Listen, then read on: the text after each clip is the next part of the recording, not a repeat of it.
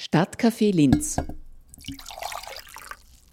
Thema im Stadtcafé Linz ist die geplante Sperre des Mona-Lisa-Tunnels im Linzer Süden. Ab 19. Juni wird diese wichtige Verkehrsverbindung wegen einer Generalsanierung für drei Monate geschlossen. Was geplant ist, welche Ausweichmöglichkeiten die Linzerinnen und Linzer in dieser Zeit haben und ob ein solches Projekt für schlaflose Nächte sorgt, das verrät Peter Ilchmann, Geschäftsbereichsdirektor Gebäudemanagement und Tiefbau am Magistrat Linz. Sabine Fürst vom Magistrat Linz erfährt gleich mehr. Willkommen im Stadtcafé Linz, Ihr Magistrat zum Anhören. Darf es ein Kaffee sein? Ja, bitte, gern, ohne Milch und Zucker. Bitte sehr. Peter Ilchmann, Geschäftsbereichsdirektor Gebäudemanagement und Tiefbau.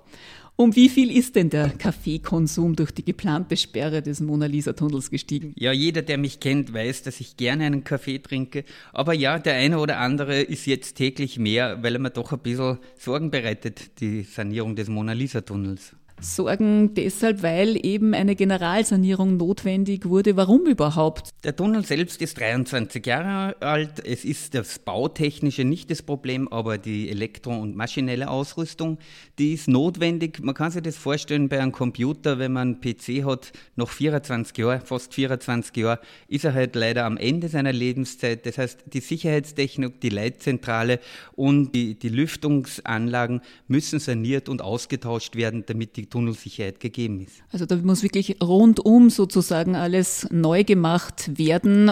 Geht es da bis hinein oder wie kann man sich das vorstellen, was alles getan werden muss? Ja, im Vergleich zu einem, zu einem typischen Heiselbauer muss man sagen, macht man eigentlich wieder einen Rohbau draus. Man zerlegt alles, man, äh, alle Kabeln, alle Steuerungen, alle Signalanlagen, alle Melder werden ausgebaut, werden ausgetauscht in neue und dann wird er wieder schön hergerichtet, dass er wieder funktioniert. Wie viele Fahrzeuge betrifft das? Wie viele fahren denn da pro Woche durch den Mona Lisa Tunnel? Es fahren 24.000 Fahrzeuge pro Tag durch den Tunnel. Das heißt ungefähr 150.000 Fahrzeuge pro Woche. Was sind da so die stärksten Zeiten oder Tage? In Wirklichkeit ist es an den Werktagen Montag und Freitag in der Früh und am Abend beim Zuhausefahren. Dort sind wirklich die Spitzen. Warum braucht jetzt eine Generalsanierung drei Monate? Das ist ja schon eine sehr lange Zeit. Warum geht es nicht schneller? Ja, wir würden auch viel schneller fertig sein, haben aber das mittels äh, Ziviltechniker untersuchen lassen, was ist die kostengünstigste und die technisch sicherste Variante. Und dort sind wir auf diese äh,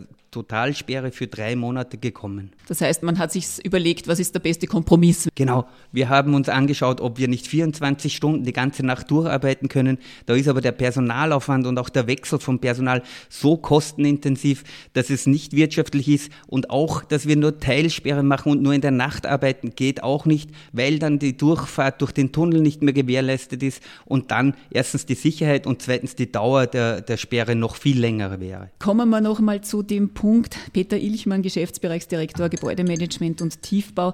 Was denn das jetzt für die Menschen bedeutet? Was wird jetzt für die getan, damit sie diese Sperre gut bewältigen können? Ja, wir haben letztes Jahr im, im Sommer schon angefangen und haben geschaut, welche Begleitmaßnahmen können wir denn setzen, damit es möglichst erträglich ist für die Bevölkerung aus Bichling, Ebelsberg und auch der Solar City. Wir haben einen Workshop gemacht, wir haben alle Stakeholder eingeladen, sich einzubringen, welche Verbesserungen äh, und was wir machen können.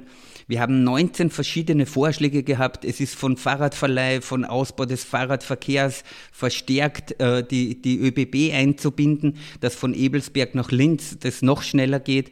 Wir haben wirklich verschiedene Maßnahmen uns überlegt. Wir haben die Bauzeit in die Sommerferien verlegt. Die A1 ist die große Umweichroute, dass man über die A1 rüberfährt.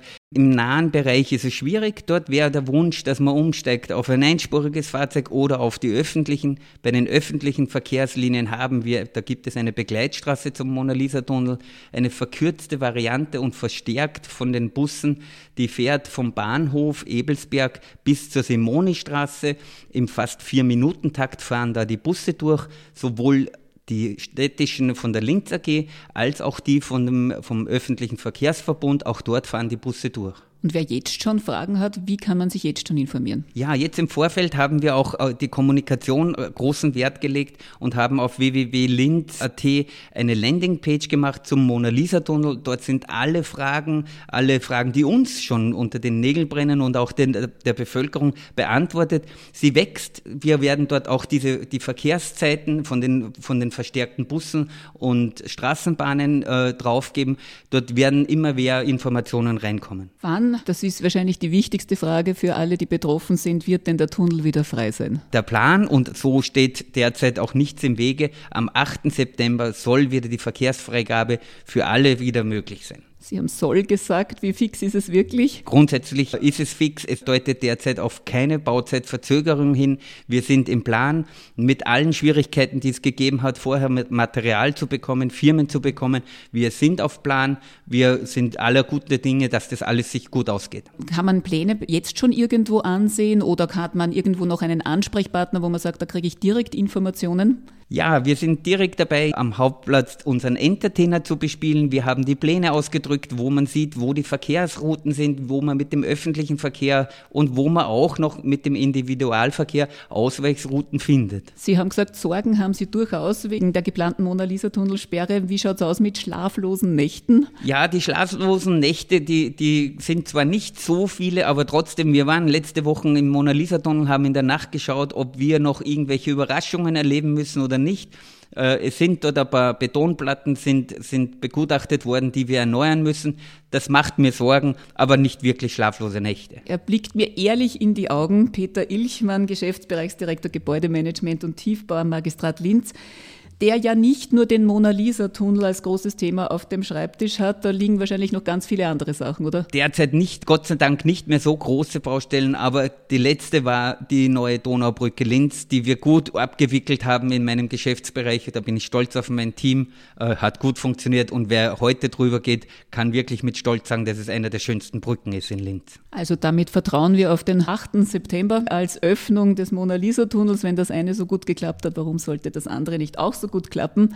Kaffee ist schon ausgetrunken? Ja, danke schön, war sehr gut. Peter Ilchmann, Geschäftsbereichsdirektor Gebäudemanagement und Tiefbau, der im Stadtcafé Linz erste Einblicke in die geplante Sperre des Mona Lisa Tunnels im Linzer Süden gegeben hat. Bis zum nächsten Mal im Stadtcafé Linz.